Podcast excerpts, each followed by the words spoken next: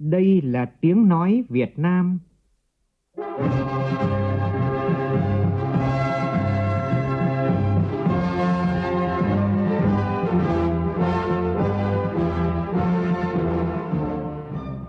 là tiếng nói Việt Nam, phát thanh từ Hà Nội, thủ đô nước Cộng hòa xã hội chủ nghĩa Việt Nam.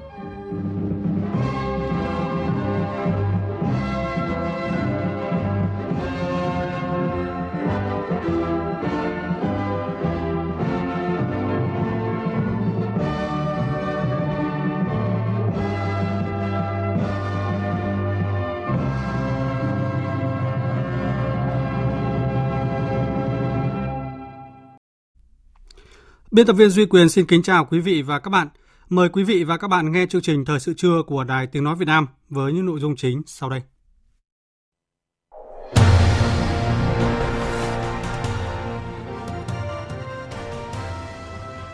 Công điện mới nhất của Thủ tướng Chính phủ yêu cầu người dân thực hiện nghiêm, ai ở đâu ở yên đó, đồng thời yêu cầu địa phương cung cấp lương thực thực phẩm cho tất cả người dân ở khu cách ly. Hôm nay, thành phố Thủ Đức, thành phố Hồ Chí Minh thực hiện tiêm vaccine ngừa COVID-19 lưu động cho các nhóm ưu tiên tại các khu cách ly phong tỏa. Sở Giáo dục và Đào tạo Hà Nội sẽ trả kết quả thi trung học phổ thông qua đường bưu điện. Đề phòng lũ quét, sạt lở đất và ngập úng cục bộ tại các khu vực Bắc Bộ. Trong phần tin thế giới, Ngoại trưởng Mỹ Antony Blinken sẽ có hàng loạt cuộc họp trực tuyến với ASEAN vào tuần tới, minh chứng Đông Nam Á sẽ là ưu tiên trong chính sách đối ngoại của Mỹ.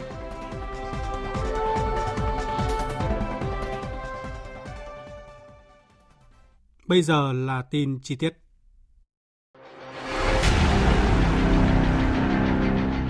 Đẩy lùi COVID-19, bảo vệ mình là bảo vệ cộng đồng.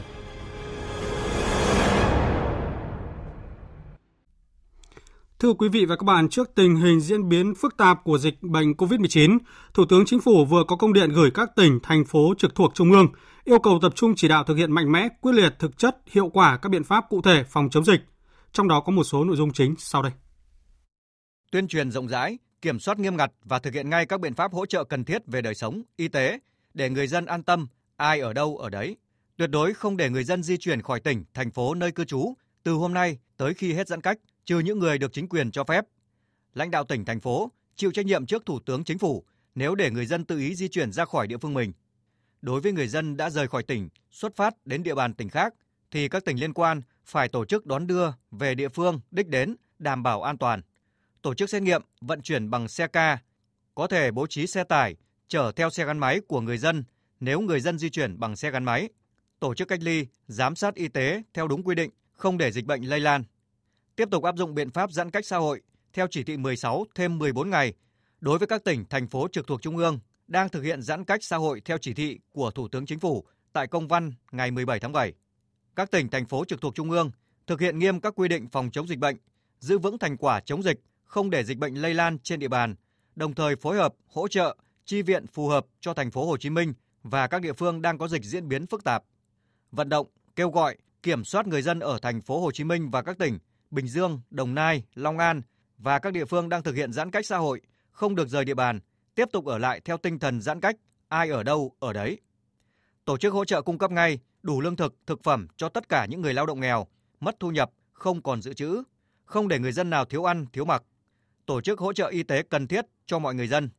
Hỗ trợ người dân tỉnh mình đang ở thành phố Hồ Chí Minh và các tỉnh đang có dịch diễn biến phức tạp, có số lượng ca mắc lớn. Tổ chức tiêm vaccine nhanh, đúng đối tượng, an toàn, hiệu quả, không để vaccine hết hạn. Tuyệt đối không để xảy ra tình trạng xin cho, lựa chọn vaccine, lợi dụng chức trách để tiêm cho người không đúng đối tượng và các tiêu cực khác trong việc tiêm vaccine. Thưa quý vị và các bạn, công điện mới nhất của Thủ tướng Chính phủ giải quyết những vấn đề khẩn cấp đang đặt ra trong thực tiễn phòng chống dịch và bảo đảm an sinh xã hội, theo tinh thần không một ai bị bỏ lại phía sau. Tính mạng của mỗi người dân là đáng quý nhất, là trên hết, trước hết. Công điện đã thể hiện được sự chia sẻ, thấu hiểu, có trách nhiệm của Chính phủ, Thủ tướng Chính phủ với nhân dân, để muôn dân có một ý chí, đồng lòng cùng Chính phủ vượt qua giai đoạn khó khăn nhất trong cuộc chiến chống dịch. Công điện đã ngay lập tức nhận được sự ủng hộ, đồng lòng của người dân. Nhiều ý kiến khẳng định công điện rất kịp thời, chính phủ đốc thúc các địa phương có công dân đang lưu trú tại vùng dịch hãy nhanh chóng hỗ trợ trực tiếp cho những công dân của địa phương mình, không thể bỏ mặc cho người khác được. Kinh tế có bị giảm tăng trưởng năm nay thì sang năm khắc phục, nhưng con người mà lâm vào cùng quẫn sẽ kéo theo nhiều hệ lụy khó lường. Chính phủ đã kịp thời lắng nghe và hành động quyết liệt vì sức khỏe nhân dân, vì tương lai đất nước. Trước hết, công điện đặc biệt nhấn mạnh yêu cầu bằng mọi biện pháp để ai ở đâu ở đấy. Theo đó, các tỉnh, thành phố trực thuộc Trung ương tập trung chỉ đạo thực hiện mạnh mẽ, quyết liệt, thực chất, hiệu quả các biện pháp cụ thể phòng chống dịch theo đúng chỉ đạo của Chính phủ, Thủ tướng Chính phủ, Ban chỉ đạo quốc gia phòng chống dịch COVID-19 đã ban hành trong thời gian qua. Các địa phương đang thực hiện giãn cách theo chỉ thị số 16 phải thực hiện nghiêm, nhất quán theo phương châm chỉ có thể thực hiện cao hơn, sớm hơn, phù hợp theo tình hình thực tiễn tại địa phương tuyên truyền rộng rãi, kiểm soát nghiêm ngặt và thực hiện ngay các biện pháp hỗ trợ cần thiết về đời sống, y tế để người dân an tâm, ai ở đâu ở đấy. Tuyệt đối không để người dân di chuyển khỏi tỉnh, thành phố nơi cư trú từ sau ngày 31 tháng 7 năm 2021 đến khi hết giãn cách, trừ những người được chính quyền cho phép. Đây là nhiệm vụ, giải pháp không mới, nhưng thực tế nhiều địa phương, nhiều người dân chưa thấu hiểu, chưa quán triệt sâu sắc và vì thế chưa thực hiện nghiêm túc. Thủ tướng Phạm Minh Chính đã nhiều lần nhấn mạnh và nhắc đi nhắc lại, dịch lây giữa người với người nên chấp hành nghiêm việc giãn cách thì ngăn chặn ngay được sự lây lan. Không có cách nào khác, không có lựa chọn nào khác, mọi cấp, mọi ngành, mọi người dân bằng mọi biện pháp phải tuyệt đối tuân thủ yêu cầu này. Điểm nổi bật thứ hai của công điện là yêu cầu các địa phương, các tỉnh phải đảm bảo đời sống của người dân để họ có đủ điều kiện vật chất, tinh thần, sự yên tâm, tin tưởng thực hiện yêu cầu giãn cách. Nói cách khác là không chỉ bằng các biện pháp mạnh mẽ, cứng rắn từ phía chính quyền, mà phải đáp ứng các yêu cầu thiết yếu, chính đáng, hợp pháp của người dân để họ yên tâm, tin tưởng, cộng tác với chính quyền. Xin được nhắc lại quan điểm của Thủ tướng Phạm Minh Chính, thực hiện cách ly giãn cách phải nghiêm túc, chặt chẽ, nhưng đồng thời phải đáp ứng ba yêu cầu. Hỗ trợ tối đa người dân về lương thực, thực phẩm, các nhu yếu phẩm, không để người dân thiếu ăn, thiếu mặc, đáp ứng các yêu cầu y tế của người dân ở mọi lúc, mọi nơi, đáp ứng các nhu cầu thiết yếu, chính đáng, hợp pháp của người dân. Tại hội nghị trực tuyến toàn quốc ngày 30 tháng 7, Thủ tướng Phạm Minh Chính yêu cầu cả nước cần tập trung ưu tiên số 1 cho nhiệm vụ chống dịch, dứt khoát không để khủng hoảng y tế, không để khủng hoảng kinh tế xã hội, không để khủng hoảng truyền thông, tất cả vì ấm no, hạnh phúc, an toàn cho người dân. Thủ tướng cũng nhiều lần nhấn mạnh người dân là chủ thể, là trung tâm của mọi chính sách, mọi quyết sách của các cấp chính quyền. Cụ thể hơn, người dân là trung tâm phục vụ của mọi quyết sách, cũng là chủ thể hành động để thực hiện những quyết sách đó. Hơn bao giờ hết, trong bối cảnh khẩn cấp của dịch bệnh, vai trò trung tâm, chủ thể của người dân càng đòi hỏi mọi cấp, mọi ngành và cả mỗi người dân phát huy tinh thần trách nhiệm, chung tay, chung sức, chung lòng để kiểm soát, ngăn chặn đẩy lùi dịch bệnh dễ trăm lần không dân cũng chịu, khó vạn lần dân liệu cũng xong. Trước diễn biến khó lường của dịch COVID-19, các thành viên Ban chỉ đạo quốc gia phòng chống dịch COVID-19 cũng yêu cầu các địa phương thực hiện giãn cách theo chỉ thị 16 không kiểm soát được tình hình để người dân tự ý đi ra khỏi địa bàn phải chịu trách nhiệm trước trước Thủ tướng Chính phủ. Tin của phóng viên Phương Thoa.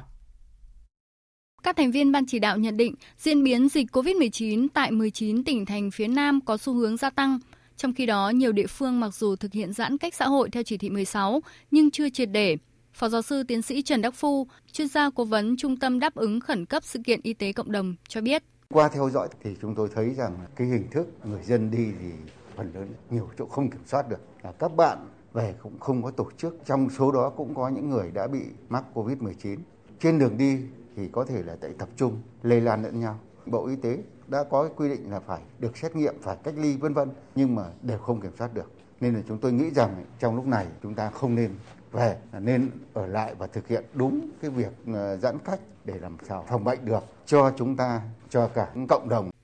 Trước tình hình dịch diễn biến phức tạp tại thành phố Hồ Chí Minh và các tỉnh phía Nam, Phó Thủ tướng Vũ Đức Đam yêu cầu các địa phương chăm lo đầy đủ đời sống và trợ giúp y tế cho người dân an tâm thực hiện giãn cách xã hội, đồng thời đề nghị Bộ Y tế ưu tiên vaccine phòng COVID-19 cho khu vực này để sớm đạt miễn dịch cộng đồng.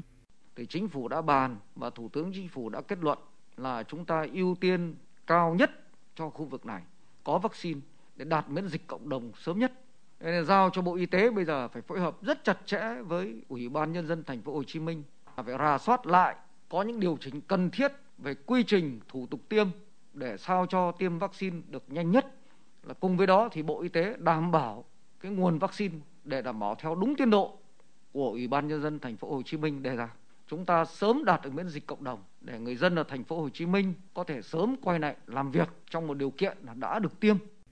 Ban chỉ đạo cũng đề nghị Bộ Y tế giả soát lại công tác thống kê để cập nhật kịp thời lên cổng thông tin điện tử của Bộ về số người mắc, số người tử vong do COVID-19 trên nguyên tắc công khai minh bạch. Thưa quý vị, sau khi có công điện của Thủ tướng Chính phủ về việc tuyệt đối không để người dân di chuyển ra khỏi tỉnh, thành phố, nơi cư trú từ sau ngày 31 tháng 7 tới khi hết giãn cách, nhiều tỉnh ở miền Tây đã thay đổi kế hoạch đón công dân trở về. Tại Đồng Tháp, ông Phạm Thiện Nghĩa, Chủ tịch Ủy ban nhân dân tỉnh cho biết, theo kế hoạch thì đầu tuần tới sẽ tổ chức Hội đồng Hương và Ủy ban Mặt trận Tổ quốc tỉnh và nhờ ý kiến thành phố Hồ Chí Minh hỗ trợ triển khai kế hoạch đón công dân đang sinh sống, học tập và làm việc tại thành phố Hồ Chí Minh trở về địa phương. Tuy nhiên, sau khi có công điện của Thủ tướng Chính phủ, tỉnh sẽ chậm lại kế hoạch này, chờ thỏa thuận với thành phố Hồ Chí Minh. Địa phương khuyến khích bà con, gia đình đang ở đâu thì ở đó để thực hiện nghiêm theo chỉ đạo của Thủ tướng. Tại Sóc Trăng, ông Trần Văn Lâu, Chủ tịch Ủy ban Nhân dân tỉnh xác nhận cũng sẽ tạm dừng kế hoạch đưa công dân trở về sau khi có công điện của Thủ tướng.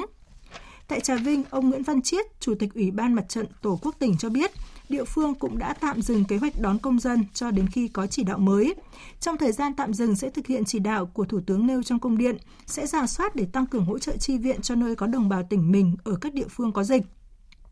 Lãnh đạo Tiền Giang cho biết, chấp hành chỉ đạo của Thủ tướng, tỉnh sẽ xem xét dừng việc lên kế hoạch đưa công dân của tỉnh này từ thành phố Hồ Chí Minh về Tiền Giang. Tại An Giang, theo ông Nguyễn Thanh Bình, Chủ tịch Ủy ban Nhân dân tỉnh An Giang, tỉnh này chỉ mới tính toán kế hoạch sao cho phù hợp vì thực tế tình hình dịch COVID-19 ở địa phương đang diễn biến phức tạp với nhiều ca mắc mới trong cộng đồng. Do vậy, tỉnh sẽ hỗ trợ lương thực, thực phẩm cho công dân ở lại thành phố Hồ Chí Minh, Bình Dương sau khi có công điện của Thủ tướng. Thông tin từ Sở Y tế thành phố Hà Nội cho biết từ 18 giờ hôm qua đến sáng nay, Hà Nội ghi nhận 18 ca mắc COVID-19 mới, trong đó thì 11 ca phát hiện tại khu cách ly và 7 ca phát hiện tại cộng đồng. Số ca dương tính với virus SARS-CoV-2 mới thuộc 5 chùm ca bệnh và ở 8 quận huyện, đó là Đông Anh, Thanh Trì, Hoàng Mai, Tây Hồ, Thanh Oai, Hai Bà Trưng, Cầu Giấy và Hoài Đức. Và một thông tin đáng chú ý thì sáng nay hàng trăm tiểu thương ở chợ Phùng Khoang, quận Nam Từ Liêm, Hà Nội được lấy mẫu xét nghiệm COVID-19 do có một người bán rau dương tính với SARS-CoV-2. Thông tin được biết từ 0 giờ ngày hôm nay thì Ban chỉ đạo phòng chống dịch COVID-19 quận Nam Từ Liêm, thành phố Hà Nội tiến hành lập chốt kiểm soát trên các tuyến đường ra vào khu vực chợ dân sinh Phùng Khoang ngay sau khi có quyết định phong tỏa tạm thời khu vực này. Trước đó ngày 31 tháng 7 thì tại đây ghi nhận một trường hợp nhiễm SARS-CoV-2 là người bán rau tại chợ. Theo điều tra dịch tễ thì hàng ngày bệnh nhân này thường lấy rau ở chợ Vồi, Thường Tín và lên bán tại chợ Phùng Khoang. Đến ngày 30 tháng 7 thì bệnh nhân có sốt, ho, được test nhanh và lấy mẫu PCR gửi CDC Hà Nội và kết quả là dương tính. Ngay sau khi tiếp nhận thông tin ca bệnh này thì toàn bộ chợ Phùng Khoang đã được tiến hành phun khử khuẩn. Sáng nay thì hàng trăm tiểu thương kinh doanh tại chợ Phùng Khoang đã được lấy mẫu xét nghiệm. Lực lượng chức năng cũng liên hệ chuyển các trường hợp F1 đi cách ly tại khu cách ly tập trung. Bên cạnh đó thì tiếp tục điều tra để tiến hành xác minh các trường hợp liên quan. Trong khi đó tại Đà Nẵng thì tối qua, thành phố quyết định phong tỏa 4 phường thuộc quận Sơn Trà do xuất hiện nhiều ca mắc COVID-19 trong cộng đồng. Tin của phóng viên Thanh Hà thường trú tại miền Trung. Ngày 31 tháng 7, thành phố Đà Nẵng ghi nhận 55 ca dương tính với SARS-CoV-2. Trong số ca mắc mới, quận Sơn Trà phát hiện nhiều nhất với 35 ca. Đáng nói, Mặc dù đã tạm dừng hoạt động cảng cá hơn một tuần, nhưng đến nay vẫn còn trường hợp người bán cá mới được lấy mẫu xét nghiệm lần một. Qua đó cho thấy việc quản lý danh sách gần 3.500 người buôn bán cá còn lỏng lẻo. Riêng quận Sơn Trà có 1.800 trường hợp buôn bán cá. Cá biệt nhiều người dân phường Nại Hiên Đông là ngư dân không tuân thủ nghiêm việc phong tỏa, không chịu đi lấy mẫu xét nghiệm. Bà Ngô Thị Kim Yến, giám đốc Sở Y tế thành phố Đà Nẵng, đề nghị lãnh đạo thành phố giao Ủy ban nhân dân quận Sơn Trà phong tỏa cứng 4 phường giáp ranh nhau là Nại Hiên Đông, Thọ Quang, Mân Thái và An Hải Bắc trong vòng 14 ngày. Khi mà như vậy thì chúng ta sẽ liên tục xét nghiệm và liên tục bóc ra và tập trung tất cả nguồn lực. Thì chúng ta phải tự làm luôn cái phương án là từng cục. Ví dụ như là một khu là 10 hộ gia đình chúng ta làm một cái điểm lấy mẫu. Mời từng hộ gia đình ra để lấy luôn chứ không thể lấy một cái điểm điểm lớn được. Càng lớn thì mô thì nguy cơ rất là lớn nhỉ. Và chúng tôi rất là mừng là người dân khi đi ra thấy đông đi về là đúng luôn những cái ổ dịch đi mà ra mà thấy đông là đi về không lấy mẫu vì chỉ cần mà chúng ta tập mà dưới hai mấy những cái hậu quả mà chúng ta thấy rồi ông Hồ Kỳ Minh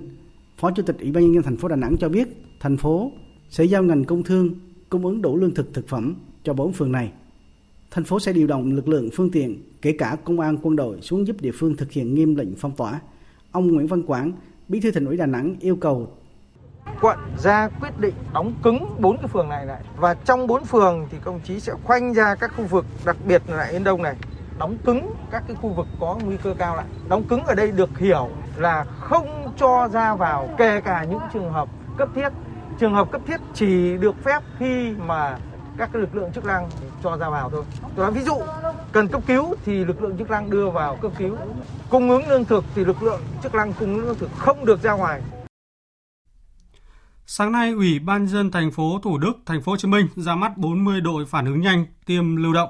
đội phản ứng nhanh để tiêm cho các nhóm ưu tiên tại các khu cách ly phong tỏa. Chủ tịch Ủy ban nhân dân thành phố Thủ Đức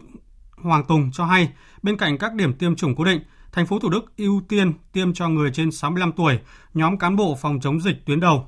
Với nhóm người bệnh nền, Thủ Đức triển khai một đội xe tiêm chủng lưu động đi đến từng khu phố, tổ dân phố tiêm chủng.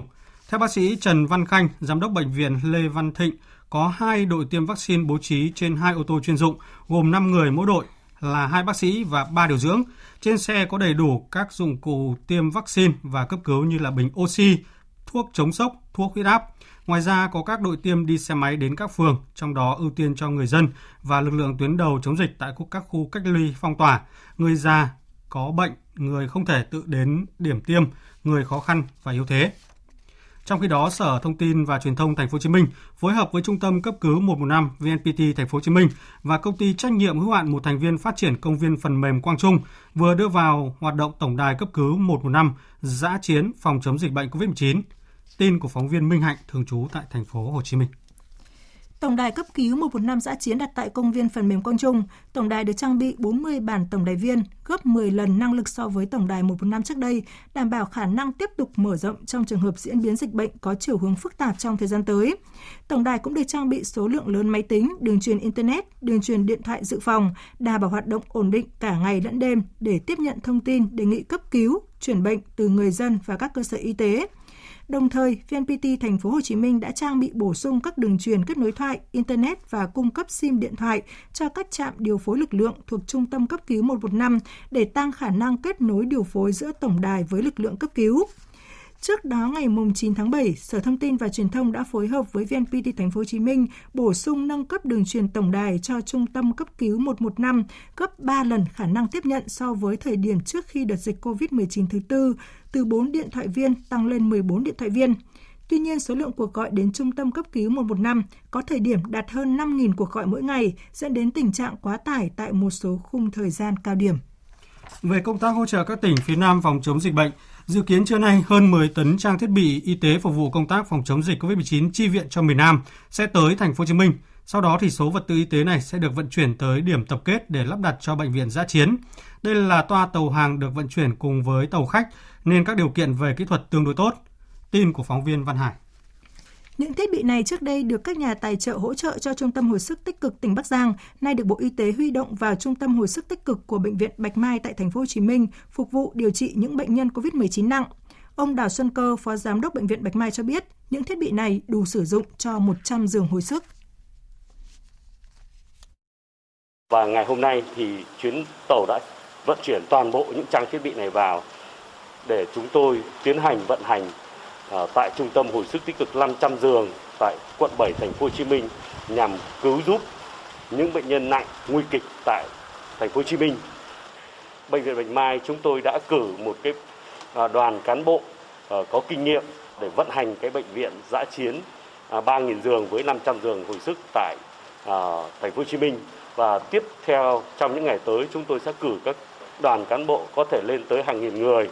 để vào điều trị những bệnh nhân COVID nặng tại bệnh viện này.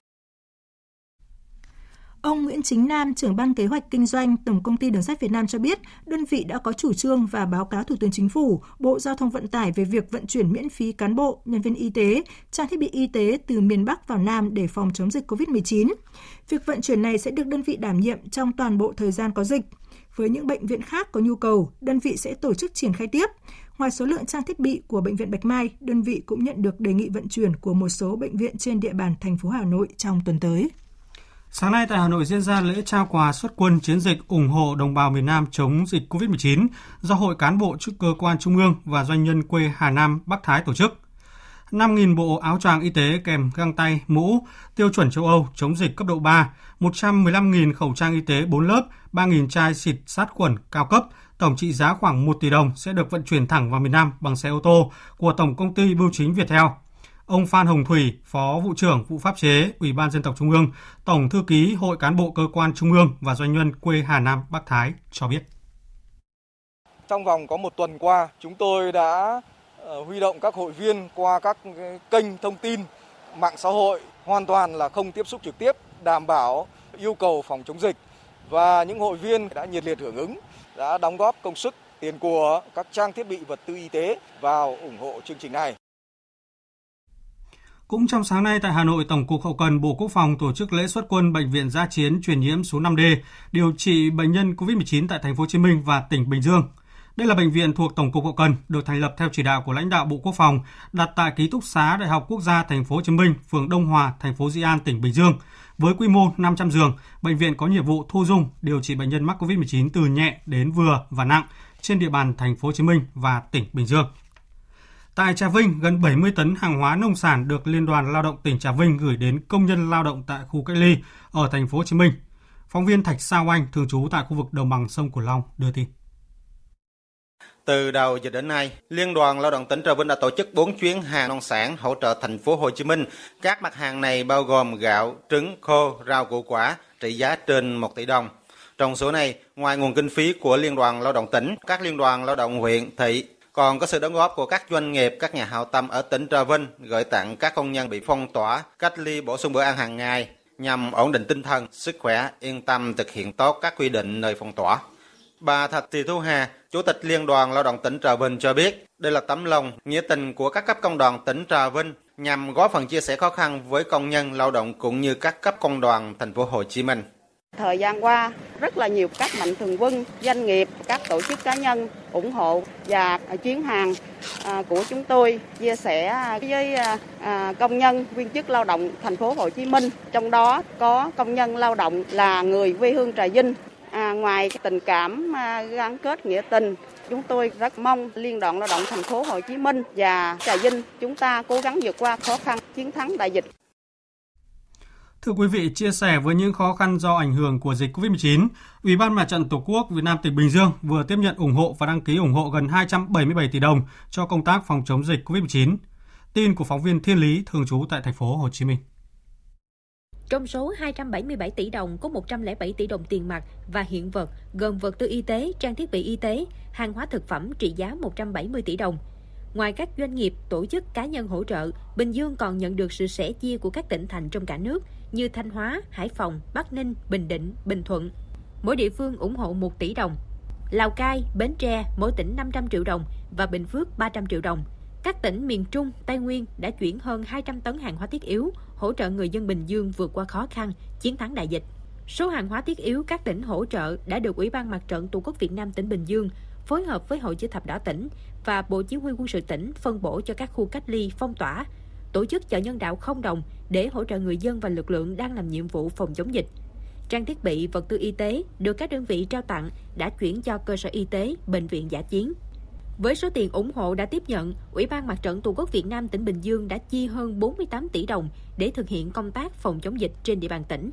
Ông Nguyễn Văn Lộc, Chủ tịch Ủy ban Mặt trận Tổ quốc Việt Nam tỉnh Bình Dương cho biết, Bình Dương trân trọng ghi nhận sự quan tâm, ủng hộ, đóng góp của các cơ quan, đơn vị, tổ chức cá nhân, doanh nghiệp và sẽ quản lý sử dụng nguồn vận động đúng đối tượng, đúng mục đích theo quy định. Ngoài ra, Ủy ban Mặt trận Tổ quốc Việt Nam tỉnh cũng đang chỉ đạo các đơn vị tiếp tục chăm lo cho những hoàn cảnh khó khăn. Các cái mặt trận đoàn thể ở cấp huyện có cái ờ, vận động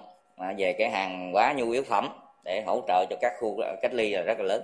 Ờ, như Tân Quyên thì có nhiều cái chợ không đồng, Thuận An cũng có những chợ không đồng phối hợp với doanh nghiệp chữ thập đỏ tiếp nhận các cái hàng hóa nhu yếu phẩm người ta hỗ trợ. Thì chúng tôi cũng thường xuyên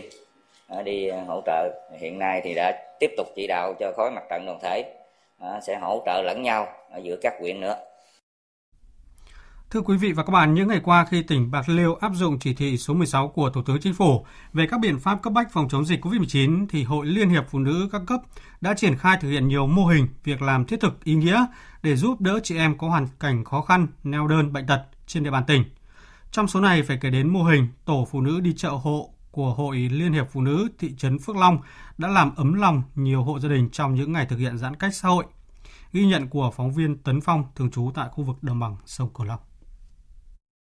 Thị trấn Phước Long, huyện Phước Long, tỉnh Bạc Liêu, những ngày này liên tục xuất hiện mưa dông, mặc dù gió mưa tầm tã, Chị Trần Thị Điệp, chi hội trưởng phụ nữ ấp Long Thành, dẫn phát ao mưa, ngày hai buổi chạy xe, thực hiện cái công việc mà chị đã đảm nhiệm được hơn một tuần qua, đó là đi chợ, mua giúp lương thực thực phẩm cho hơn 15 hộ dân trong ấp. Hàng ngày tôi nhận điện thoại của người dân trong địa bàn ấp nhờ đi chợ hộ. Mỗi ngày tôi đi chợ vào lúc 8 giờ sáng và 2 giờ chiều. Sau khi mua đủ đồ, tôi đến giao tận hộ gia đình. Công việc đi chợ hộ thấy rất vui vì giúp được người dân trong lúc dịch bệnh và cũng hạn chế tình trạng người dân ra đường trong thời gian thực hiện giãn cách. Chị Thiều Thị Kim Triều, Chủ tịch Hội Liên hiệp Phụ nữ thị trấn Phước Long cho biết, trên địa bàn tỉnh Bạc Liêu nói chung và huyện Phước Long nói riêng đã xuất hiện nhiều trường hợp dương tính trong cộng đồng để giúp chị em trong lúc khó khăn do thực hiện giãn cách xã hội, hạn chế tình trạng người dân ra đường. Hội Liên hiệp Phụ nữ thị trấn Phước Long đã thành lập tổ phụ nữ đi chợ hộ Mô hình là tổ phụ nữ đi chợ hộ với mục đích là hỗ trợ giúp đỡ người dân mua sắm những đồ dùng cần thiết, thiết yếu như là lương thực thực phẩm, nhu yếu phẩm à, để dùng trong gia đình trong thời gian thực hiện giãn cách xã hội nhằm giúp cho việc à, giãn cách xã hội được thực hiện hiệu quả hơn và kiểm soát nguy cơ bùng phát dịch bệnh tại các điểm chợ. Tổ phụ nữ đi chợ hộ của Hội Liên hiệp Phụ nữ thị trấn Phước Long có 12 thành viên, gồm Chủ tịch Hội Liên hiệp Phụ nữ thị trấn và chi hội trưởng phụ nữ các ấp. Các thành viên của tổ được phát thẻ đi chợ của Ban chỉ đạo phòng chống dịch COVID-19 thị trấn. Hàng ngày, các thành viên này nhận đơn đặt hàng của các hộ dân trên địa bàn mình phụ trách hai buổi, gồm sáng từ 8 giờ đến 11 giờ và chiều từ 14 đến 17 giờ. Các hộ dân có nhu cầu mua sắm các đồ dùng thiết yếu, lương thực, thực phẩm, chỉ cần điện thoại hoặc nhắn tin cho các thành viên của tổ để nhờ mua hộ. Sau khi mua, các thành viên của tổ sẽ mang hàng đến tận nhà giao cho người dân. Chị Nguyễn Kim Ngân, người dân ấp Phước Hòa Tiền, thị trấn Phước Long, Bọc Bạch, vợ chồng chị có chiếc ghe chở cây giống bán cho người dân khắp nơi trong tỉnh. Từ khi dịch bệnh Covid-19 xuất hiện, vợ chồng chị nghỉ buôn bán, chỉ ở nhà chăm sóc ba con nhỏ, đứa lớn nhất mới 8 tuổi. Những ngày qua, nhờ tổ phụ nữ đi chợ hộ, nên cả gia đình chị có điều kiện ở suốt trong nhà, không đi ra ngoài. Tôi rất cảm động trước việc làm của hội phụ nữ thị trấn đã giúp chị em chúng tôi đi chợ mua những đồ dùng thiết yếu. Tôi hứa sẽ thực hiện tốt các quy định về việc phòng chống dịch Covid, đặc biệt là sẽ hạn chế đi ra đường khi không thật sự cần thiết. Theo bà Trương Hồng Trang, Chủ tịch Hội Liên hiệp Phụ nữ tỉnh Bạc Liêu, Tổ phụ nữ đi chợ hộ bước đầu đã tạo được hiệu ứng tốt bởi không chỉ giúp đỡ những gia đình khó khăn, neo đơn, ấm lòng giữa lúc dịch bệnh, mà qua đó các thành viên trong tổ còn có điều kiện gặp gỡ, nhắc nhở, động viên để người dân thực hiện tốt chỉ thị 16 của Thủ tướng Chính phủ. Chính vì vậy, trong thời gian tới, Hội Liên hiệp Phụ nữ tỉnh Bạc Liêu tiếp tục nhân rộng mô hình này. Trước diễn biến phức tạp của dịch bệnh trên cả nước, Quảng Ninh liên tục siết chặt kiểm soát người và phương tiện vào địa bàn trên cả bộ và trên không, trên biển với quyết tâm giữ vững địa bàn an toàn. Tin của phóng viên Vũ Miệt. Để ngăn chặn dịch bệnh xâm nhập vào địa bàn, Quảng Ninh áp dụng cách ly y tế tập trung tự trả phí 14 ngày tại khu cách ly tập trung, tiếp tục cách ly tại nhà 7 ngày và theo dõi y tế tại nhà 7 ngày đối với người về từ những địa phương đang thực hiện các chỉ thị 15-16 của Thủ tướng Chính phủ. Đối với người từ các địa bàn khác, khi vào tỉnh Quảng Ninh phải có kết quả âm tính bằng phương pháp xét nghiệm real-time PCR hiệu lực trong 72 giờ kể từ thời điểm lấy mẫu. Người dân được khuyến cáo không đi ra ngoài nếu không thực sự cần thiết. Việc áp dụng biện pháp nghiêm ngặt kiểm soát dịch bệnh nhận được sự ủng hộ của người dân, bởi đây là cách làm hiệu quả, ngăn chặn nguy cơ lây lan dịch bệnh. Nói chung là các cái thủ tục làm của các cái chốt có mất thời gian nhưng mà đành người lọ bảo kia thôi, không vấn đề gì cả lên làm chặt chẽ thì bởi vì là cái trong lúc dịch bệnh đang uh, cao trào này thì nâng cao tinh thần cảnh giác thì nó là tốt tôi là người dân trên địa bàn thì cũng ờ, ủng hộ cái cách làm của Quảng Ninh mà ủng hộ càng chặt hơn càng tốt. Quảng Ninh mới giữ được an tâm của lòng dân. Thứ hai là dân tôi được đi lại, đi làm về mặt kinh tế. Hiện nay trên địa bàn tỉnh Quảng Ninh có 8 chốt kiểm soát dịch bệnh tại các cửa ngõ, trong đó chốt cầu Đá Bạc, thành phố Uông Bí, cầu Bạch Đằng của thị xã Quảng Yên, chốt cầu Vòng Chua của thị xã Đông Triều có lượng người và phương tiện ra vào rất lớn. Để hạn chế ảnh hưởng tiêu cực của dịch bệnh, góp phần thực hiện mục tiêu kép, công tác kiểm soát người và phương tiện và địa bàn được thực hiện nghiêm túc nhưng vẫn đảm bảo lưu thông hàng hóa, nhất là các mặt hàng nông sản đang vào vụ thu hoạch. Thiếu úy Nguyễn Thái Sơn, đội cảnh sát giao thông công an thị xã Đông Triều cho biết. Chốt cầu Vòng Chua là cửa ngõ ra vào tỉnh Quảng Ninh nên mật độ phương tiện ra vào khá đông lực lượng liên ngành của sốt hướng dẫn mọi người tham gia khai báo y tế bằng ứng dụng Bluezone để tiết kiệm thời gian khai báo tạo điều kiện cho các mặt hàng hóa thiết yếu, mặt hàng dễ hỏng, đặc biệt là các mặt hàng nông sản. Ngoài việc kiểm soát chặt từ bên ngoài, Quảng Ninh cũng đẩy mạnh tiêm phòng vaccine COVID-19 cho người dân. Quý vị và các bạn đang nghe chương trình Thời sự trưa của Đài Tiếng Nói Việt Nam. Chương trình tiếp tục với các tin đáng chú ý khác.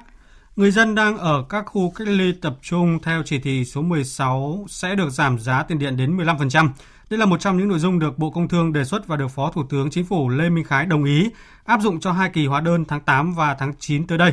Tin của phóng viên Nguyên Long.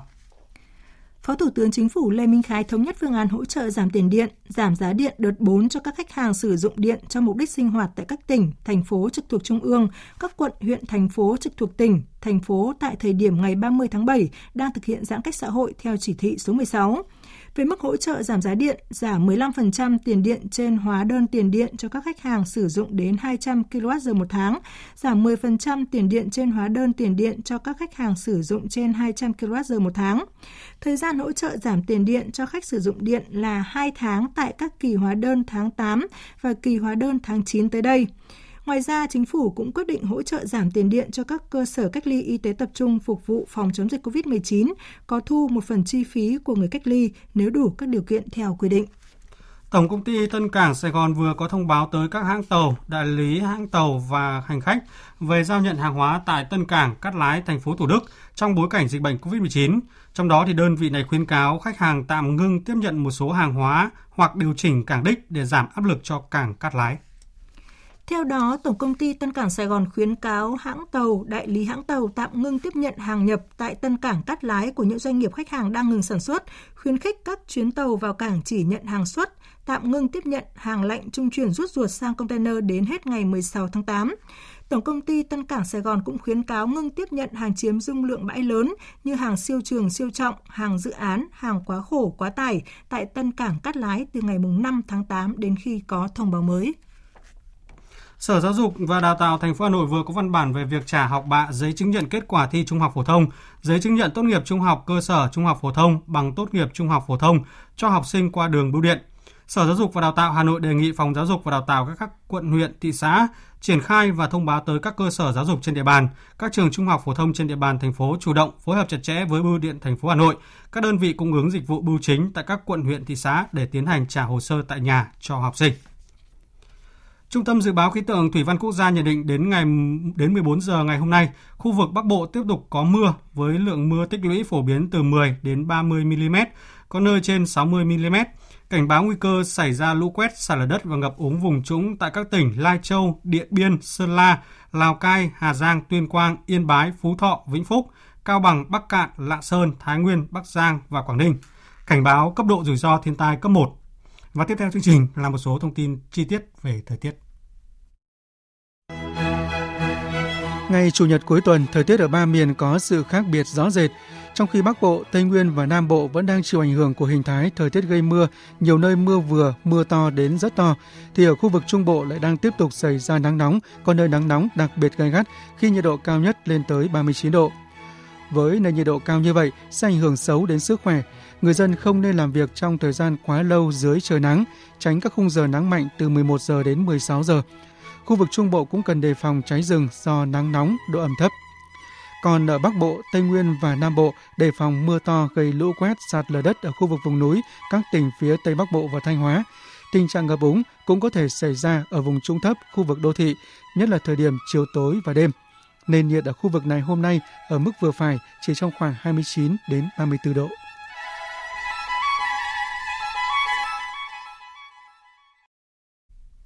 Xin được chuyển sang phần tin thế giới. Ngoại trưởng Mỹ Antony Blinken tuần tới sẽ có một loạt cuộc họp trực tuyến với các quan chức ASEAN nhằm chứng minh Đông Nam Á sẽ là ưu tiên trong chính sách đối ngoại của Mỹ trong thời gian tới. Các cuộc họp trực tuyến sẽ diễn ra trong 5 ngày liên tiếp, bao gồm các cuộc họp thường niên của 10 ngoại trưởng ASEAN cùng các quốc gia khác và các cuộc họp riêng của các nước tiểu vùng hạ lưu sông Mekong như Myanmar, Campuchia, Lào, Việt Nam và Thái Lan. Ngoại trưởng Antony Blinken khẳng định các cuộc họp này sẽ là minh chứng cho thấy cam kết của Mỹ đối với khu vực Đông Nam Á. Quan chức Bộ Ngoại giao Mỹ vừa khẳng định việc tài trợ vaccine cho Đông Nam Á đã thay đổi hình ảnh của Mỹ trong mắt các quốc gia trong khu vực này. Tính tới giữa tuần sau, Mỹ sẽ quyên góp tổng cộng 23 triệu liều vaccine COVID-19 cho Đông Nam Á, nơi đại dịch COVID-19 vẫn đang căng thẳng và tỷ lệ tiêm chủng còn ở mức thấp so với các quốc gia phương Tây. Về tình hình dịch COVID-19, tính đến sáng nay, thế giới đã ghi nhận hơn 198 triệu 500 nghìn ca nhiễm virus SARS-CoV-2, trong đó có hơn 4 triệu 232 nghìn ca tử vong, hơn 179 người đã bình phục. Tuy nhiên thì hiện có gần 90.000 ca trong tình trạng nguy kịch. Châu Á chiếm 1 phần 3 số ca nhiễm với hơn 62 triệu ca COVID-19 là khu vực bị ảnh hưởng lớn nhất thế giới. Trong lúc này thì Trịnh Châu, Trung Quốc bất ngờ trở thành ổ dịch lớn ở Trung Quốc. Tin của phóng viên Đài Tiếng Nói Việt Nam thường trú tại Bắc Kinh, Trung Quốc. Thông báo của cơ quan chức năng thành phố Trịnh Châu, tỉnh Hà Nam tối 31 tháng 7 cho thấy nơi đây đã phát hiện 27 ca mắc COVID-19, trong đó có 16 ca không triệu chứng. Đợt bùng phát dịch lần này chủ yếu tập trung ở Bệnh viện Nhân dân số 6, thành phố Trịnh Châu, đơn vị chuyên thu nhận và điều trị các ca bệnh nhập cảnh. Theo ông Nhậm Vương Tùng, chủ nhiệm Trung tâm Kiểm soát và Phòng ngừa Dịch bệnh thành phố Trịnh Châu, sau ngày 30 tháng 7, bệnh viện thông báo ca bệnh đầu tiên, thì ngày hôm sau 31 tháng 7 đã xuất hiện hàng loạt các ca bệnh liên quan đến y bác sĩ, nhân viên tạp vụ tại bệnh viện. Ông Nhậm Vương Tùng cũng cho biết, trận mưa lũ lịch sử hôm 20 tháng 7 đã ảnh hưởng đến công tác phòng chống dịch của địa phương, khiến nhiều nơi xuất hiện sơ hở trong công tác phòng chống dịch. Tuy nhiên, hiện vẫn chưa thể khẳng định các ca mắc COVID-19 tại Trịnh Châu có nằm trong chuỗi lây nhiễm bắt nguồn từ sân bay Lộc Khẩu Nam Kinh hay không, khi tính đến thời điểm hiện tại, làn sóng dịch COVID-19 mới tại Trung Quốc mà nguyên do là khâu xử lý vệ sinh trên chuyến bay từ Nga đến Nam Kinh đã lây lan sang 14 tỉnh với 328 ca bệnh. Thưa quý vị, dễ lây lan như thủy đậu, có thời gian lây truyền dài hơn so với chủng ban đầu và có thể khiến người già ốm nặng hơn ngay cả khi đã được tiêm phòng đầy đủ. Biến thể Delta đang khiến nhiều nước phải thay đổi chiến lược tiêm vaccine ngừa COVID-19. Theo thống kê mới nhất của chuyên trang Our World in Data, dù tốc độ tiêm chủng đã tăng trong những tuần gần đây, song tới nay mới chỉ có 28,2% dân số thế giới đã được tiêm ít nhất một liều vaccine COVID-19. Việc thuyết phục những người còn lại do dự tiêm vaccine đang trở thành ưu tiên cấp bách hàng đầu của nhiều quốc gia. Biên tập viên Thu Hoài tổng hợp thông tin. Đáng lẽ anh nên tiêm vaccine. Đây là dòng tin nhắn cuối cùng mà anh Michael Freedy, 39 tuổi, vừa ra đi chỉ sau 2 tuần mắc COVID-19 để lại cho mẹ và vợ con. Michael Freedy nằm trong số gần 40% người dân Mỹ chưa tiêm vaccine ngừa COVID-19. Và theo chia sẻ của người vợ, gia đình họ muốn đợi một năm sau khi vaccine được đưa vào sử dụng rồi mới quyết định chủng ngừa để xem vaccine ảnh hưởng thế nào đến mọi người. Hiện cả vợ và đứa con 17 tuổi của Michael Freedy đều đã được tiêm chủng ngừa và họ đang tích cực kêu gọi mọi người tiêm vaccine ngay để không phải trải qua mất mát như họ đang gánh chịu. Biến thể Delta nguy hiểm và dễ lây lan hơn, trong khi tốc độ tiêm chủng giảm mạnh tới 80%, đã buộc chính quyền liên bang phải có sự thay đổi trong chiến lược tiêm chủng. Tổng thống Joe Biden kêu gọi chính quyền tiểu bang và các địa phương phát 100 đô la cho những người chấp nhận tiêm chủng. Khi nhiều người được chủng ngừa hơn, chúng ta cũng được bảo vệ tốt hơn. Những gì đang xảy ra ở Mỹ hiện nay là một đại dịch, một đại dịch của những người chưa được tiêm chủng. Quyết định của bạn không tiêm chủng ngừa COVID-19 sẽ ảnh hưởng đến những người khác. Những người không chủng ngừa sẽ lây lan virus. Mỹ không phải là quốc gia đầu tiên trên thế giới thực hiện chiến lược cây gậy và củ cà rốt nhằm thúc đẩy việc tiêm chủng vaccine ngừa COVID-19. Tại Pháp, người dân giờ phải có thẻ y tế chứng minh đã tiêm chủng hoặc có xét nghiệm âm tính mới có thể đi vào hầu hết địa điểm trong nhà như nhà hàng hay quán bar. Tương tự tại Đức và Italia, người dân phải có tài liệu chứng minh đã tiêm chủng hoặc âm tính với virus SARS-CoV-2 mới có thể ăn tối tại nhà hàng trong nhà. Theo người đứng đầu cơ quan khẩn cấp Tổ chức Y tế Thế giới Marian, các quốc gia bắt buộc phải tuân theo các biện pháp y tế công cộng như thực hành giãn cách xã hội và đeo khẩu trang, song song với việc tăng cường phân phối vaccine trên khắp thế giới, đặc biệt là ở những quốc gia có tỷ lệ tiêm chủng thấp nhất.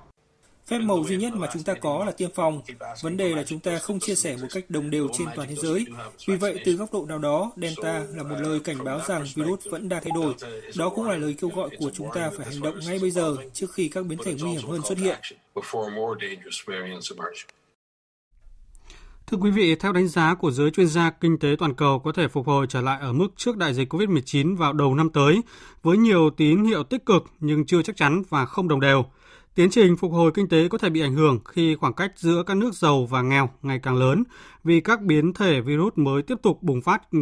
cộng với nhiều yếu tố rủi ro như là lạm phát gia tăng, mức độ bao phủ tiêm vaccine chậm cũng như là nguy cơ nạn đói lan rộng trên quy mô toàn cầu. Tổng hợp của biên tập viên Vũ Hợp Các dự báo của nhiều thể chế tài chính toàn cầu công bố mới đây đều khẳng định kinh tế thế giới đang phục hồi một cách phi thường sau cuộc đại suy thoái sâu sắc nhất trong nhiều thập kỷ qua do đại dịch COVID-19. Theo báo cáo của Quỹ tiền tệ quốc tế, tín hiệu khả quan là dự báo tăng trưởng toàn cầu vẫn ở mức 6% cho năm 2021, không thay đổi so với các dự báo trước đó.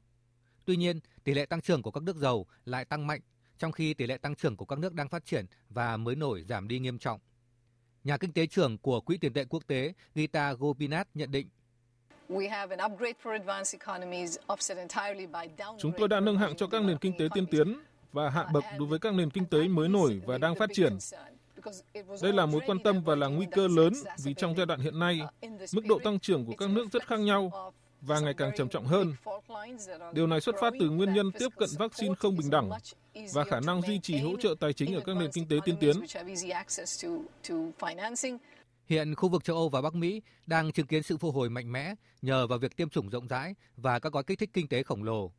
Trong khi đó, tại châu Á, hàng loạt chính phủ đang phải vật lộn với các biện pháp hạn chế xã hội và kế hoạch chi tiêu mới để đối phó với biến thể virus Delta đang lan rộng. Tại châu Phi, tỷ lệ tiêm chủng thấp và các nguồn lực hạn chế sẽ khiến quá trình phục hồi kinh tế của khu vực này tụt hậu nhanh chóng.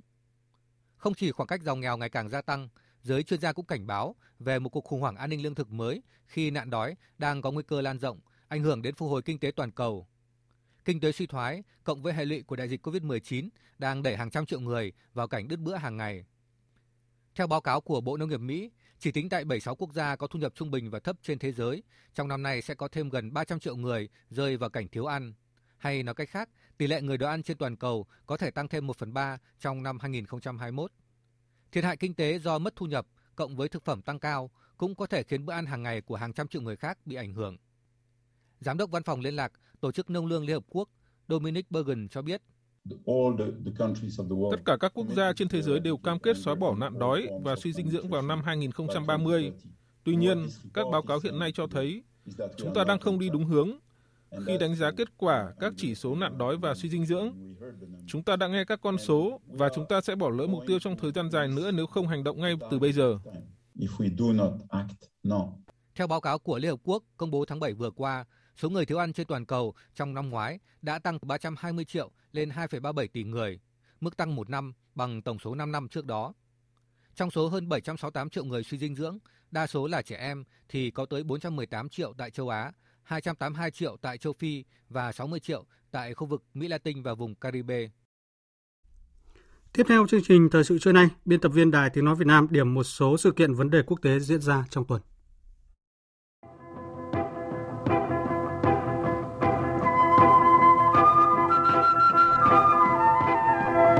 Diễn biến quốc tế đáng chú ý nhất trong tuần là một loạt chuyến thăm của các quan chức cấp cao chính quyền Tổng thống Joe Biden tới khu vực Ấn Độ Dương-Thái Bình Dương, khẳng định tầm quan trọng của khu vực chiến lược này trong chính sách đối ngoại của Mỹ.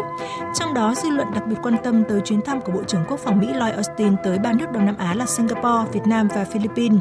Đây là chuyến thăm của quan chức cấp cao nhất trong chính quyền Tổng thống Joe Biden tới khu vực kể từ khi ông Joe Biden nhậm chức. Qua đó không chỉ củng cố quan hệ song phương riêng rẽ mà còn biểu trưng cho một bước chuyển quan trọng trong chính sách đối với Đông Nam Á so với chính quyền tiền nhiệm Donald Trump.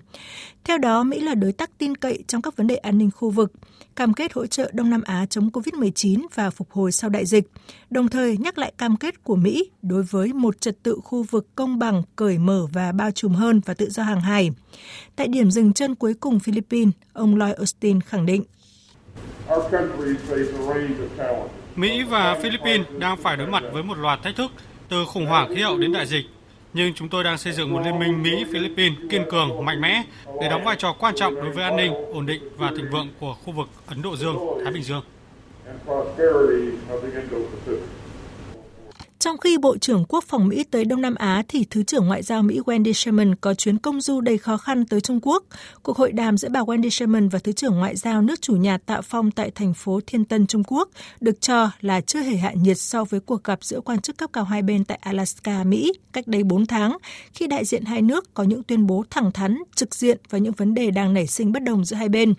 Trong đó, ông Tạ Phong đã mạnh mẽ chỉ trích đã đẩy mối quan hệ song phương vào thế bế tắc và đối mặt với những khó khăn nghiêm trọng.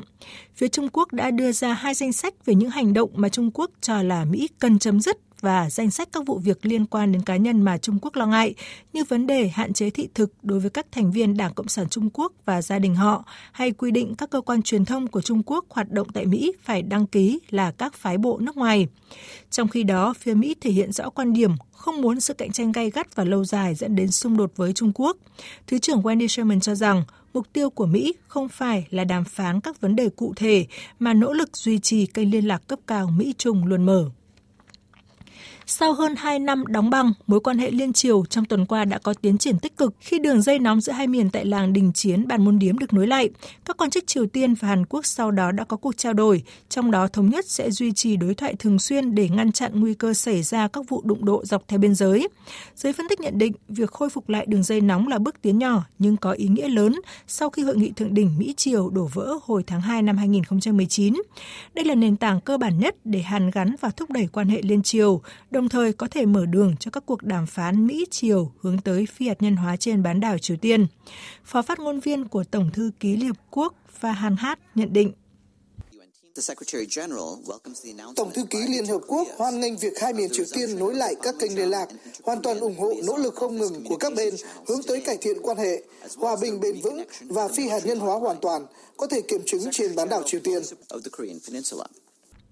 Liên quan đến tình hình dịch bệnh COVID-19, diễn biến đáng chú ý là các quốc gia trên thế giới đều đang tăng tốc chiến dịch tiêm chủng, coi đây là biện pháp để ngăn chặn đà lây lan khó kiểm soát của biến chủng Delta. Tính đến nay thì hơn 4 tỷ liều vaccine ngừa COVID-19 đã được tiêm cho người dân trên khắp thế giới. Hơn 25% dân số toàn cầu đã được tiêm đầy đủ hai liều vaccine, trong khi tốc độ tiêm vaccine tại các nước phát triển bắt đầu chững lại, thì các quốc gia đang phát triển cũng đẩy mạnh các chiến dịch tiêm phòng với những nỗ lực tìm nguồn cung đa dạng.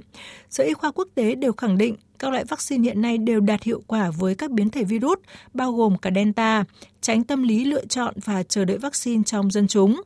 Một thông tin đáng chú ý là Liên minh châu Âu EU sau thời gian khởi đầu chậm chạp thì nay đã vượt Mỹ về tỷ lệ vaccine ngừa COVID-19 tiêm cho người dân, với hơn 58% dân đã được tiêm một liều, trong khi tỷ lệ này ở Mỹ là hơn 56%.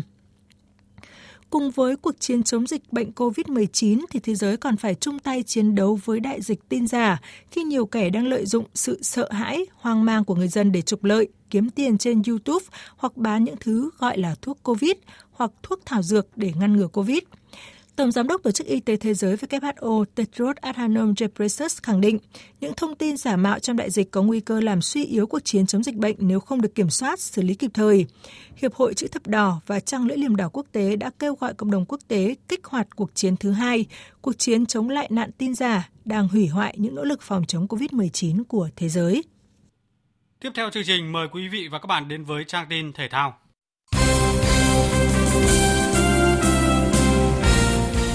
Thưa quý vị và các bạn, trong ngày 1 tháng 8, đoàn thể thao Việt Nam sẽ không có vận động viên nào tham gia tranh tài khi tuyển thủ cuối cùng của chúng ta là Quách Thị Lan sẽ tranh tài ở vòng bán kết nội dung 400m rào nữ diễn ra vào ngày mai. Ở buổi thi đấu sáng nay, vận động viên Mỹ Caleb Dressen trở thành gương mặt xuất sắc nhất khi anh liên tiếp đoạt hai huy chương vàng môn bơi các nội dung 50m tự do nam và tiếp sức 4 x 100m hỗn hợp nam. Trên đường bơi 50m tự do nam, Dresen dẫn đầu ngay từ khi xuất phát và giành huy chương vàng với thành tích 21 giây 07, phá kỷ lục Olympic 21 giây 30 mà kỳ ngư người Brazil Cielo Cesar lập tại Bắc Kinh năm 2008.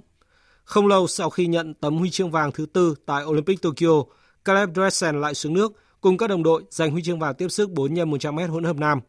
Thành tích 3 phút 26 giây 78 còn giúp đội tuyển Mỹ tự phá kỷ lục thế giới 3 phút 27 giây 28 lập tại Italia từ năm 2009. Trong ngày tranh tài cuối cùng của môn bơi ở Olympic Tokyo, tuyển bơi Mỹ còn đoạt thêm một huy chương vàng trên đường bơi 1.500m tự do nam thuộc về vận động viên Robert Finker, thành tích 14 phút 39 giây 65. Hai huy chương vàng còn lại được trao cho Emma McKeown của Australia, nội dung 50m tự do nữ và tuyển Australia ở đường bơi 4 x 100m hỗn hợp nữ. Kết quả 23 giây 81 cũng giúp Emma McKeown tự phá kỷ lục Olympic 24 giây mà cô vừa thiết lập được ngày hôm qua. Tính đến trưa nay, đoàn Trung Quốc đang dẫn đầu bảng xếp hạng của Olympic Tokyo khi giành 22 huy chương vàng, 13 huy chương bạc và 12 huy chương đồng. Vị trí thứ nhì thuộc về đoàn Mỹ với 19 huy chương vàng, còn chủ nhà Nhật Bản xếp thứ ba với 17 huy chương vàng. Trở lại với những diễn biến của ngày thi đấu hôm qua, Eli Thompson Heran khẳng định vị thế của nữ vận động viên chạy nhanh nhất Olympic Tokyo. Ở chung kết nội dung chạy 100m nữ diễn ra vào buổi tối theo giờ Hà Nội, vận động viên điền kinh người Jamaica giành huy chương vàng với thành tích 10 giây 61, phá kỷ lục Olympic đã tồn tại tới 33 năm. Tại Olympic Seoul 1988, vận động viên người Mỹ Florence Griffith Joyner từng thiết lập kỷ lục trên đường chạy 100m với thành tích 10 giây 62. Với kết quả này, Hera bảo vệ thành công tấm huy chương vàng Olympic từng giành được ở Rio 2016. Tại kỳ Thế vận hội trên đất Brazil, cô gái 29 tuổi giành huy chương vàng nội dung 100m với thành tích 10 giây 71. Đây là tấm huy chương vàng đầu tiên của Hera ở Olympic Tokyo. Cô còn tham dự nội dung 200m mà vận động viên này cũng là đương kim vô địch. Tay vợt Belinda Bencic đã hạ Marketa Vudusova 7-5, 2-6, 6-3 trong trận chung kết tennis đơn nữ Olympic Tokyo vào hôm qua và trở thành nữ vận động viên đầu tiên của Thụy Sĩ đạt huy chương vàng nội dung đơn tại Thế vận hội. Tay vợt 22 tuổi còn có cơ hội giành thêm một huy chương vàng nữa ở trận chung kết đôi nữ diễn ra chiều nay. Trong lịch sử, Thụy Sĩ từng giành hai huy chương vàng quần vợt ở Olympic của Maroset tại nội dung đơn nam năm 1992 và của cặp Roger Federer Stawarinka tại nội dung đôi nam năm 2008. Trong khi đó, ở môn bóng đá, kết thúc ngày thi đấu hôm qua đã xác định được hai cặp bán kết bóng đá nam. Tây Ban Nha hòa hai đều trước bờ biển Nga trong thời gian thi đấu chính thức trước khi ghi liên tiếp 3 bàn ở hiệp phụ để giành thắng lợi chung cuộc năm 2. Tuyển chủ nhà Nhật Bản thì hòa 0-0 và phải nhờ tới loạt sút lên lư mới có thể hạ New Zealand 4-2 trên chấm 11 mét. Đội tuyển Brazil cũng khá chật vật vượt qua Ai Cập với bàn thắng duy nhất của Matthew Cunha. Trong trận đấu muộn, Mexico đè bẹp Hàn Quốc trong cơn mưa bàn thắng với tỷ số 6-3. Các trận đấu bán kết bóng đá nam Olympic Tokyo diễn ra vào ngày 3 tháng 8. Lúc 15 giờ, Mexico gặp Brazil. Ngay sau đó là cuộc đọ sức giữa chủ nhà Nhật Bản và Tây Ban Nha. Trở lại với các hoạt động thể thao trong nước, những ngày này các nữ tuyển thủ bóng đá quốc gia vẫn đang tập luyện ở Trung tâm Đào tạo bóng đá trẻ Hà Nội để chuẩn bị cho vòng loại giải vô địch châu Á. Ở đợt tập trung này, huấn luyện viên Mai Đức Trung đã triệu tập nhiều gương mặt trẻ và sau quãng thời gian tập luyện, họ đều nhận được sự đánh giá cao từ các cầu thủ đàn trị. Đội phó Tuyết Dung đánh giá. Đợt tập trung lần này thì có rất nhiều cầu thủ trẻ, có thể điển hình tới như những cầu thủ mà tiên được góp mặt lần này là Trang, Thái Nguyên và đấy là cũng một sự mà tiến bộ cho các câu lạc bộ khi lần đầu tiên có những cái cầu thủ mà được góp mặt và bản thân dung đánh giá về những khả năng của em ấy là và lên đây là uh, dung cảm nhận được các em là luôn cố gắng trau dồi học hỏi và uh, luôn được các chị bên cạnh bảo ban và các em luôn học hỏi rất là nhanh. Việc được bổ sung nhiều gương mặt trẻ giúp tuyển Việt Nam làm mới lực lượng, hướng tới những mục tiêu cao hơn trong tương lai. Chưa có nhiều kinh nghiệm, nhưng các cầu thủ này đều nhận được sự hỗ trợ từ các đồng đội, giúp họ có sự trưởng thành. Dung và tất cả à, các à, bạn trong đội thì đối với các cầu trẻ thì trong sinh hoạt cũng luôn nhắc nhở, à, nhất là trong các buổi tập thì khi mà như là thực hiện những các các bài tập kể từ đơn giản đến phức tạp ấy thì đều chỉ bảo các em ấy để trong khi những cái hôm mà thi đấu chia đôi thi đấu ấy và cũng ngay ngay chỉ trên trên sân tập tôi là cái đấy là đấy những điều thiết thực nhất là mình có thể chia sẻ những cái kinh nghiệm của mình đi trước. Làm sao mà chia sẻ để giúp em có thể ngày một tốt hơn. Dự báo thời tiết. Trung tâm Dự báo Khí tượng Thủy văn Quốc gia cho biết, từ hôm nay đến ngày mai, khu vực Bắc Bộ và Thanh Hóa tiếp tục có mưa vừa, mưa to, có nơi mưa rất to, với lượng mưa phổ biến từ 50 đến 120 mm cả đợt, có nơi trên 180 mm. Trong mưa rông có khả năng xảy ra lốc xét và gió giật mạnh, nguy cơ xảy ra lũ quét, sạt lở đất và ngập úng cục bộ tại khu vực miền núi. Trong khi đó, ngày hôm nay, ở khu vực Trung và Nam Trung Bộ tiếp tục có nắng nóng, có nơi nắng nóng gai gắt và đặc biệt gai gắt, với nhiệt độ cao nhất trong ngày phổ biến từ 35 đến 38 độ, có nơi trên 38 độ. Thời gian có nhiệt độ trên 35 độ, kéo dài từ 10 giờ cho đến 17 giờ. Còn ngay sau đây là bản tin dự báo thời tiết chi tiết các khu vực trên cả nước trong chiều và tối nay. Phía Tây Bắc Bộ có mưa vừa, mưa to, có nơi mưa rất to và rải rác có rông, gió nhẹ, nhiệt độ từ 23 đến 31 độ. Phía Đông Bắc Bộ và Thanh Hóa có mưa vừa, mưa to, có nơi mưa rất to và rải rác có rông, gió nhẹ, nhiệt độ từ 24 đến 32 độ. Nghệ An đến Thừa Thiên Huế, phía Bắc có mưa rào rải rác có nơi có rông, cục bộ có mưa vừa mưa to, phía Nam chiều nắng nóng có nơi có nắng nóng gay gắt, chiều tối và đêm có mưa rào và rông vài nơi gió Tây Nam cấp 2, cấp 3, nhiệt độ từ 26 đến 38 độ. Khu vực từ Đà Nẵng đến Bình Thuận chiều nắng nóng, riêng phía Bắc có nắng nóng gay gắt, có nơi đặc biệt gay gắt. Chiều tối và đêm có mưa rào và rông vài nơi, gió Tây Nam cấp 2, cấp 3, nhiệt độ từ 26 đến 39 độ. Tây Nguyên chiều nắng, chiều tối và đêm có mưa rào và rông rải rác, cục bộ có mưa vừa mưa to, đêm có mưa rào và rông vài nơi, gió Tây Nam cấp 2, cấp 3, nhiệt độ từ 21 đến 32 độ. Nam Bộ chiều nắng, chiều tối và đêm có mưa rào và rông rải rác, đêm có mưa rào và rông vài nơi, gió Tây Nam cấp 2, cấp 3, nhiệt độ từ 24 đến 34 độ. Khu vực Hà Nội có lúc có mưa rào và rông, cục bộ có mưa vừa mưa to, gió nhẹ, nhiệt độ từ 25 đến 32 độ. Tin dự báo thời tiết biển, Bắc Vịnh Bắc Bộ có mưa rào và rông rải rác, gió Tây Nam cấp 3, cấp 4. Nam Vịnh Bắc Bộ, khu vực Bắc Biển Đông, vùng biển từ Quảng Trị đến Quảng Ngãi và khu vực quần đảo Hoàng Sa thuộc thành phố Đà Nẵng. Phía Bắc có mưa rào và rông rải rác, gió Tây Nam cấp 4, cấp 5. Khu vực giữa Biển Đông, khu vực Nam Biển Đông, khu vực quần đảo Trường Sa thuộc tỉnh Khánh Hòa, vùng biển từ Bình Định đến Ninh Thuận và vùng biển từ Bình Thuận đến Cà Mau không mưa, gió Tây Nam cấp 5 có lúc cấp 6, giật cấp 7, cấp 8 biển động. Vùng biển từ Cà Mau đến Kiên Giang có mưa rào và rông rải rác, gió Tây Nam cấp 4. Vịnh Thái Lan có mưa rào và rông rải rác, gió Tây đến Tây Nam cấp 4, cấp 5. Trước khi kết thúc chương trình Thời sự trưa nay, chúng tôi xin tóm lược một số tin chính đã phát trong chương trình. Trước tình hình diễn biến phức tạp của dịch bệnh COVID-19, Thủ tướng Chính phủ vừa có công điện gửi các tỉnh, thành phố trực thuộc Trung ương, yêu cầu tập trung chỉ đạo thực hiện mạnh mẽ, quyết liệt, thực chất, hiệu quả các biện pháp cụ thể phòng chống dịch.